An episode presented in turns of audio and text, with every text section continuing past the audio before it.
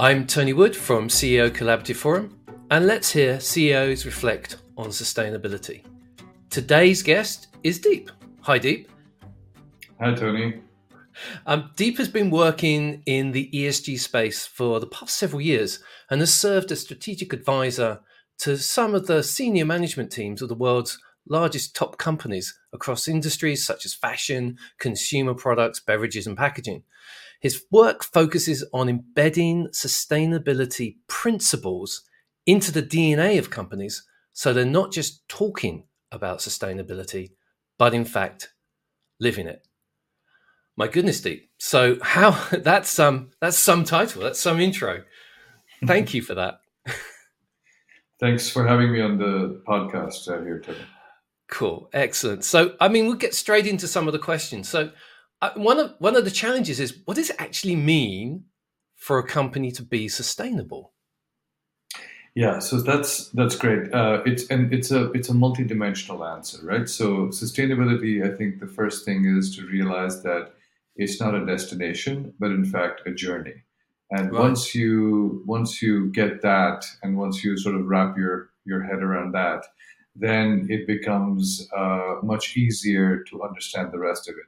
So essentially, sustainability is you know it's been defined you know across the board at the UN and other other governing agencies, which which basically say that uh, you know sustainability is about trying to um, do what you can today without compromising uh, the needs of the generation of tomorrow, right? And so it's it's really about uh, it, it's about business practices, it's about governing practices, it's about even practices that one has personally uh, in terms of what you consume, how you consume it, how long you consume it for. You know, all of uh, it, it, considers all of those elements uh, when you talk about sustainability. Now, to be very to, to be very clear, uh, the context in which I'm working on it most these days is from uh, the business environment and the business ecosystem uh, unit of analysis, as we call it. Uh, so, not really working on the personal side, not really working on the governmental side or the institutional side. It's really more about organizations and what they can do to be more sustainable and to do a better job at running their businesses in alignment with the principles of sustainability. Goodness. And and how do you do that? I mean, is it an on-site thing? Is it remote? Is it teamwork? How how do you because it's that's a big old task, isn't it? it, it is, it is, right? And, and and so if you think about it, we we actually split it up into into four uh, major um, fronts, if you will. Uh. One is you know the front around focus. So actually reflecting on your own business and saying, okay, who are my stakeholders? You know, who is it that's contributing to the company? Who matters to the company, and and who does the company matter to?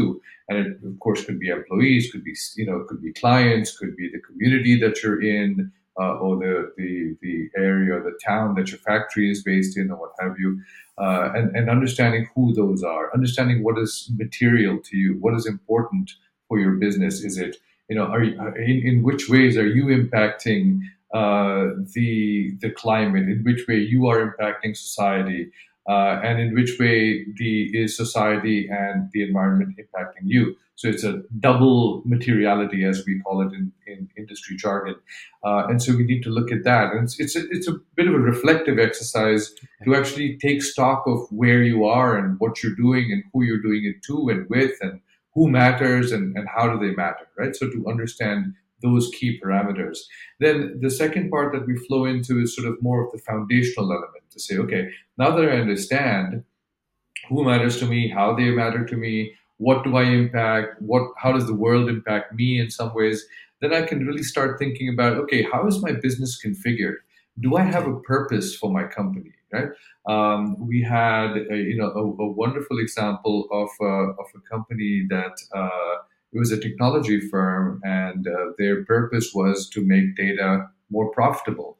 But when we dug into it, you know, what does profit really mean?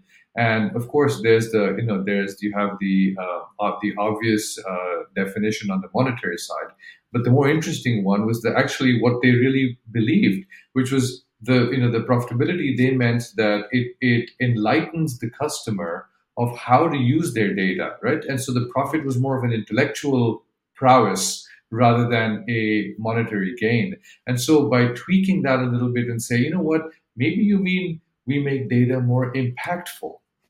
Could be a better way to state your purpose right? Because you're impacting all sorts of things right? And so it's it's reflecting on purpose. It's about understanding your strategy defining it in some more depth uh, and and configuring your business model around that. So those are the the first two steps. And then of course you move into what we call uh, you know the the the um, the facts. And the facts are about data about reporting about you know making sure you're compliant with whatever regulatory standards right? And the last part is around function. And the functional domain is to say okay reports are nice but you know the reports are not just for the, the, the, the sake of reports. They're in fact to be reused within the company once you see that data and once you see those those manifestations of your activities to actually incorporate them back into your business and say, okay, what do I do better now? Right. So those are the four key points. Goodness, it sounds like it's a it's a very holistic point of view. And as we as we are CEOs and leaders, um, how how would a CEO um, make her company more sustainable? So again, the first thing is about reflection uh, understanding who you impact, how you impact, and, and understanding your own footprint in terms of society and governance and environment. Uh, the next part is really around uh, trying to, to incorporate these things into your business practices and processes. And what do I mean by that? Uh, imagine that you have, uh, you know, you want to make your your your your uh, procurement function more sustainable. Well, how does that happen? It doesn't happen just because you stated it on a PowerPoint in a strategy document or no, on your website, right? Uh, yeah. it, it, doesn't just automatically diffuse into your organization. So oh, if, to, if that it would, if that yeah. it would. Yeah, we'd all be sustainable by now, right? So, uh, so if you if you want that to happen, well, the procurement manager has to have uh, the right questions being asked to the vendor at the right point in the process um, uh, dialogue basically. So when the when the supply when the procurement manager calls the vendor they may have to ask for certain audit documents about labor contracts and, and, and price that they pay for mm-hmm. certain contractors or laborers or whatever uh, to understand labor conditions to actually look at all of those things and evaluate all those things. Because if that doesn't happen at that granular level you're never going to become sustainable.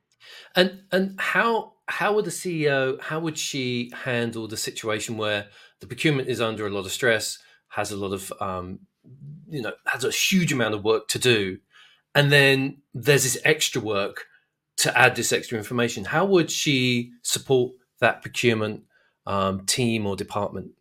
Perfect. So, so this actually you, you stated something that's that's super important because it's very important to look at this work not as extra work, but is in fact sustainability is how you get the job done. It's no different than just living your normal life. It's no different than brushing your teeth. You're just mm-hmm. brushing your teeth with a better toothpaste. Yeah, but you're still brushing your teeth, right? And so this is the thing is that when you do this type of work, it's very important to consider these, uh, you know, having a framework of work which says, okay, what am I going to stop? What am I going to start? What am I going to continue? right and and so your process has to have no more net weight or activity than it already does today you're just doing it a bit differently you're asking different questions right and if you're asking those different questions think about what it is that's not relevant to ask anymore right and so the list of questions the number of questions remains the same but the quality of questions improves dramatically so, so the, the uh, how how in your experience have you uh, helped companies um, manage that change because it's a transformation. It's it is a transformation project because they're they're changing the way they work. They've still got to keep the same standards, but they're doing something very slightly different. How how do you support a company through that change? Because that, that's always quite tricky. It is. It is. And honestly, the answer to this one is is no different than any um, vanilla transformation initiative because cool. it's not about sustainability it's about the transformation sustainability is the context it's the reason why you're transforming but the the roadblocks and the road bumps that you hit during transformation remain the same so it's about changing people's mindset It's about changing the culture. It's about having a leadership that owns this. It's about the leadership that is invested in it. You have executive sponsorship, you know, from top to down. You have people who are in charge of it, who know what they're doing, right? So this is the part that contains a little bit more about the sustainability initiatives and have the subject matter expertise in that. But really, that's more from the design aspect and a little bit in the execution as well. But the, it, it's just like a regular transformation. So if you're familiar with a regular transformation, you can do an ESG transformation with a couple of the right experts, uh, you know, that are that are embedded uh, uh, into this as part of the knowledge profile of the transformation. Oh, that's really interesting. So, if you've already done a digital transformation, you can use the same team, swap out a couple of subject matter experts, and then then you're there. Yes, you are, and and and that's it. So, sustainability is not magical. It's just another subject matter. It's another context in which you're doing transformation. Okay, and are there any what incentivizes a company to become more sustainable? I mean, I mean, why why would they do it? apart from regulation, etc.? Of course, they want to do that, but I think it's good just to to to spell it out. Is it generic or is it something different for each company? So actually, so what we think about is that you know there's a burning platform for companies to actually deliver on their ESG ambitions, and this is this is a it's a fivefold um, situation. Uh, okay. The first, of course, they're receiving pressure from the consumers consumers demand you know greater transparency around provenance. Where's my uh, you know where are the tomatoes in my ketchup coming from? Where's the uh, wool in my sweater coming from? So they're demanding more transparency about provenance and they want to and in fact on the flip side of that they're actually willing to pay a little more for this as well, which is what we refer to as the premium of sustainability. Right. Um, the second, of course, is the employees. Employees are more engaged. They're more vocal. Uh, there are different generations of employees that are driving companies towards better uh, uh, accountability in terms of equality, equity, sustainability, diversity, a lot of these initiatives. So that's coming from there. Uh, and then, of course, you know, you have the regulators. So these are the non-negotiables. Basically, they're rolling out new frameworks across Europe. Uh, there's there's a there's a more of a focus around governance, transparency, and reporting.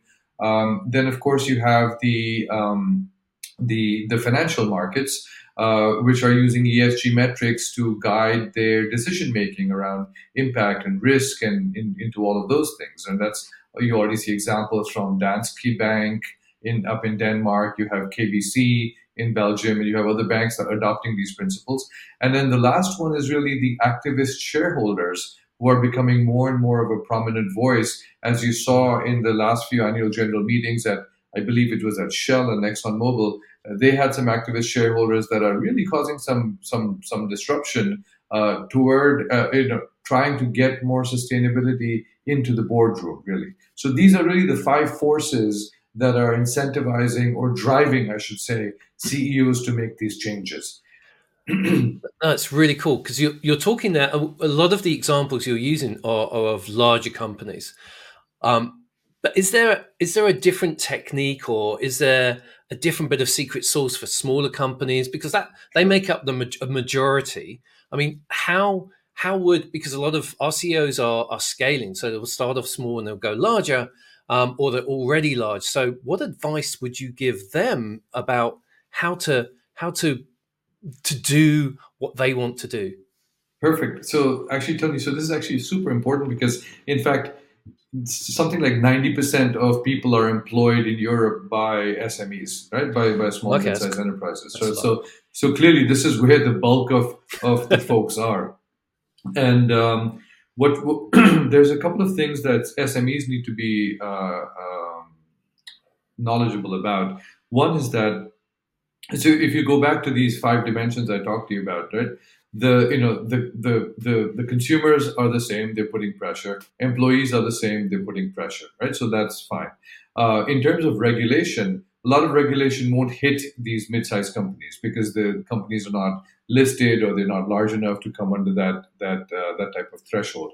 However um, as a matter of fact pretty much all all of these small and mid-sized enterprises have customers or clients who are the larger companies And if larger companies are facing pressure in terms of regulation, you can be sure that they're going to put that pressure down to their suppliers as well. Right? And so they're going to get caught up in this web. So they may as well get ready for this already. And in fact, we have a wonderful example of a um, of a Korean company uh, which has a German um, division, and this German division decided to get on board uh, on the ESG journey before anybody heard about ESG back in 2017 or so. And in fact, it's done wonders for them because today, when they're being asked about, you know, by the larger companies, i.e., their clients, in the RFPs, for all of this data around ESG, they have it all. And they're one of the only vendors that has it. And so they're winning more and more RFPs, which then leads to the benefit side of the equation here, Tony, which says, you know what? If you have your if you have your ducks in a row in terms of this this information and all of this reflection, well, it actually gives you a competitive advantage in the marketplace as well. Okay? So that's, that's really really something to consider. No, I like that. And it goes back to your previous point of making it, embedding it into your business because it's, it's, I think it's also quite useful for a company to know exactly where everything is coming from for a variety of reasons. So it seems that how, but how, how are you using the term of, because you've got a lot of people are producing the information for the report but then, what's the difference between a company that produces the information for a report and a company that is sustainable? Because is there have you noticed a difference between people? Um, I mean, we, we we hear the term that companies just producing the information, but they're not really living it. Is there is there any difference? Does it matter? Yes, it matters tremendously. In fact, so if we recall the the the framework I I, uh, I talked about earlier, the the the focus uh, the foundation, the facts, and the function. So the facts will generate the reports and all the data models that you need for all of this wonderful reporting work that you'll have right. to do eventually. Uh, the the last part of it is really the critical part of it. The function part of it is where you take that information that you're generating and you reincorporate it into your processes. So, for in a very realistic situation, we were speaking to somebody at a pharma company and they were struggling to to make sense out of this reporting and incorporate it back into it yeah. but through processes like integrated business planning or ibp in some places it's called sales and operations planning as well snop uh, by incorporating this information back into that integrated business planning process what you start doing is that you lay out this information on the table between the functions of sales, marketing, supply chain, and finance, right? Now you're all looking at this, the, the, the situation and saying, okay, let's take a live example and say, okay, a company that we're working with uh, in the consumer goods industry, and they got their forecast wrong, right? As, as we usually do.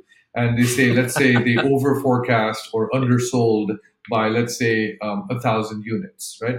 Well, that 1,000 units of, of, of excess product that they produced now has an implication in terms of the emissions that they have spent without without having sold the product, the water that they might have used without selling the product, the cost of energy of this thousand units to be stored in a warehouse, to be transported from the factory to a warehouse, and in terms of the eventual waste that might occur if they're unable to sell it right? So if the product was seasonal or if it was event based or whatever, for example, if it was a you know a promotion for Mother's Day or Father's Day or something, well, that's not going to happen for another year. So they're probably going to get rid of that product. So the waste, the emissions created by the waste, so that 1,000 products of excess, of 1,000 units of excess product has implications on all these different ESG factors, right? Uh, and now that will come to light at this meeting and at this at this forum for integrated business planning where all the functions are sitting around. And so now they're all going to be cognizant of, ooh, you know, here's the impact of a bad forecast, which I never realized until ESG was introduced into my equation, right? So that's how you actually take advantage of this. So it's it's having that holistic view, and I'm guessing that how do you then embed that into the the actual workings of the business. So it isn't something that happens separately, so that you can start to leave targets within each and every area. How how how would um, how would the CEO kick that off? I mean, that that sounds like a a massive project. Is it massive? Is it is it too big? No, to... it's not. And again, as I said, if it's part of your DNA and bloodstream, which you know, in order to do that, uh, you have to think about how does a business operate. A business operates right. via its processes, right? The processes are the engine and vehicle that makes the business run. As simple as that by incorporating ESG principles into the practices and processes that you're running anyway, right? So, like the example, if you think back to the example of procurement that I gave you, it just become a part of the procurement manager's job. They're not doing okay. anything else, right? This is they're not doing anything over and above the procurement job to be to have to to to talk about ESG or to embed principles. It's just part of their daily routine. Uh, in a similar way, this process around around integrated business planning well, it's just becoming part of the knowledge portfolio that's entering this forum of decision making, right? And so this becomes, uh, you know, as you start introducing this data, and you know, keep in mind where does data come from? It doesn't appear by magic. Data is created through the processes that report these metrics. So if you start incorporating ESG metrics into processes, then automatically you have a database of, of, of, of results and database of information and insights that then the compliance people can use to report on that. The audit committee can use to, to, to do an internal audit report on your ESG metrics, and your business is using day to day as part of the decision making criteria. So it is no extra work. It's just replacing the current work that you do. You're just doing it in a different way. For example, electric vehicles. You're not driving any differently. You're just driving another car, another vehicle, except that car happens to be an electric car you're not changing the process of driving. So, so that's that's one thing. So, would you recommend that larger companies would take their policies and ripple that down into process and procedures? Um. And but then, what about smaller companies where more of the work is almost like muscle memory? That maybe right. they don't have set processes, they haven't got risk registers and things like that. They that is that a product of scale? How would you suggest they they embed this in? So, in fact, in smaller companies, it's even easier because you don't have to change the mindset of like 900 people, as I do with okay. companies like you know Unilever or whoever else, right? Uh, in fact, I have to change the minds of five people. And what could be effective in terms of this is sort of interactive workshops, and we've done this with a couple of SMEs. We've actually, you know, we've we've we've taken them out to the fields and said, you know, here's what it means to be sustainable. Here's what you know. Here's where fertilizer comes from. Here's how you make it Here's how you plant a potato. Here's how you build a wall. Here's how you build a shack with reeds and hemp and wood and whatever. And all of a sudden, they start sort of by, you know, when they touch the mud and the bricks and the whatever, and they make this stuff themselves, they start understanding and internalizing what it actually means to be sustainable. And it actually feels pretty good. We did this with a few SMEs. We've done this with larger companies like like large fashion retailers as well. But but this is the at the end of the day, it has to be tactile, and people have to feel it and see it and work it in order to internalize those things. Experiences people will never forget, and that's how they learn, and that's how they embed it into their culture. Oh my goodness, I love that. I love that as a philosophy. I almost think that that's something that businesses could use more of in in all their aspects. You make it real for people. You you let them see it. Um, it sounds like smaller companies are going to have a better better deal of this than larger companies because they get to actually experience something and remember yes. it rather than it's a changing policy and then we just do it. How how could then? It seems like I thought it was larger companies teaching smaller companies, but it's smaller companies through that experiential, almost organic, holistic approach teaching larger companies. How how would you ripple that up? So the the rippling up, this is this this there's a frontier between small companies and large companies, which right. is difficult to bridge. And I think that's going to be a challenge. Honestly, I don't have the solution for that yet, Tony. Come on, Dave. But, Come on. but I'm working on it. I can promise you that, right? And so as we go through this, I mean, you know, there's a lot of things in this whole area, Tony, which are still organic. Uh, there's not a whole lot of subject matter that's been published in this space uh, yet uh, we're we're starting to get there, but it's still going to be a few years before there's a you know some sort of a critical mass of uh, of knowledge to do a lot of these things. So we're still working on that. At least me personally, I haven't found the right uh, way to attack this yet. Cool. So what what final piece of advice would you give a CEO for her journey um, or the leader in sustainability? What what how would you a pithy bit of advice from Deep? So one one of the things I would say is that really there's a there's a mindset uh, issue here. Um, most CEOs are approaching uh, the, the the notion of sustainability and and ESG really as a matter of compliance, right? It's a it's a it's a fear based mindset. And I think where we want to go is for, especially for SMEs, is to really consider uh, sustainability as a reason to have an opportunity based mindset. So you need to do a bit of a pivot on your mindset from from fear to opportunity because this can be a wonderful example a wonderful way in which you can actually you know do you can make a change in your business model. Uh, you can you can pivot your strategy. Uh, you can change what it is to be a business uh, through this journey of sustainability. And, and a few companies have actually done that by, by for example, I, I have a, a, a, tea company uh, in the US that I was talking with, and uh, with their chief purpose officer, she mentioned how by embracing sustainability sort of really inside out, uh, they were able to improve lives of the tea farmers in remote geographies like India, in in in out in South Africa, and, and, and other places. Uh, and through that, they created new ways of working with them. In fact, they were able to also create adjacent business streams and revenue oh. streams through embracing those opportunities, right? So it's not just tea, but they started getting into the spice market as well, which are which is which is also very very uh, very similar in terms of the people you're working with. Um, and so those, you know, so so to change from a fear-based mindset to an opportunity-based mindset and embrace it that way because the benefits and the results are quite tremendous. One you know employing sustainability initiatives can reduce your operating costs. It can increase your shareholder returns. It can create stronger customer loyalty and it can create higher employee engagement. And this is not just me talking. These are reports from you know people like McKinsey and people like people like Deloitte and you know the larger and of course people like MSCI who are embedded in this field. So these are from you know the the people who are talking about this full time uh, have seen all these changes. So it's really something that uh, CEOs need to embrace. Goodness, Steve, it sounds like you're on an incredible journey. Thank you so much for taking the time. I know you're crazy busy.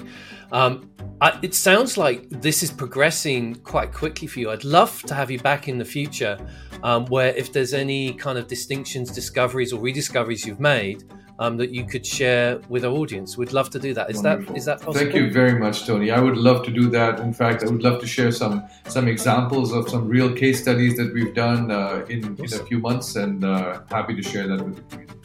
Thank you very much, Deep, and thank you everybody for listening. Um, this is CEO Reflects.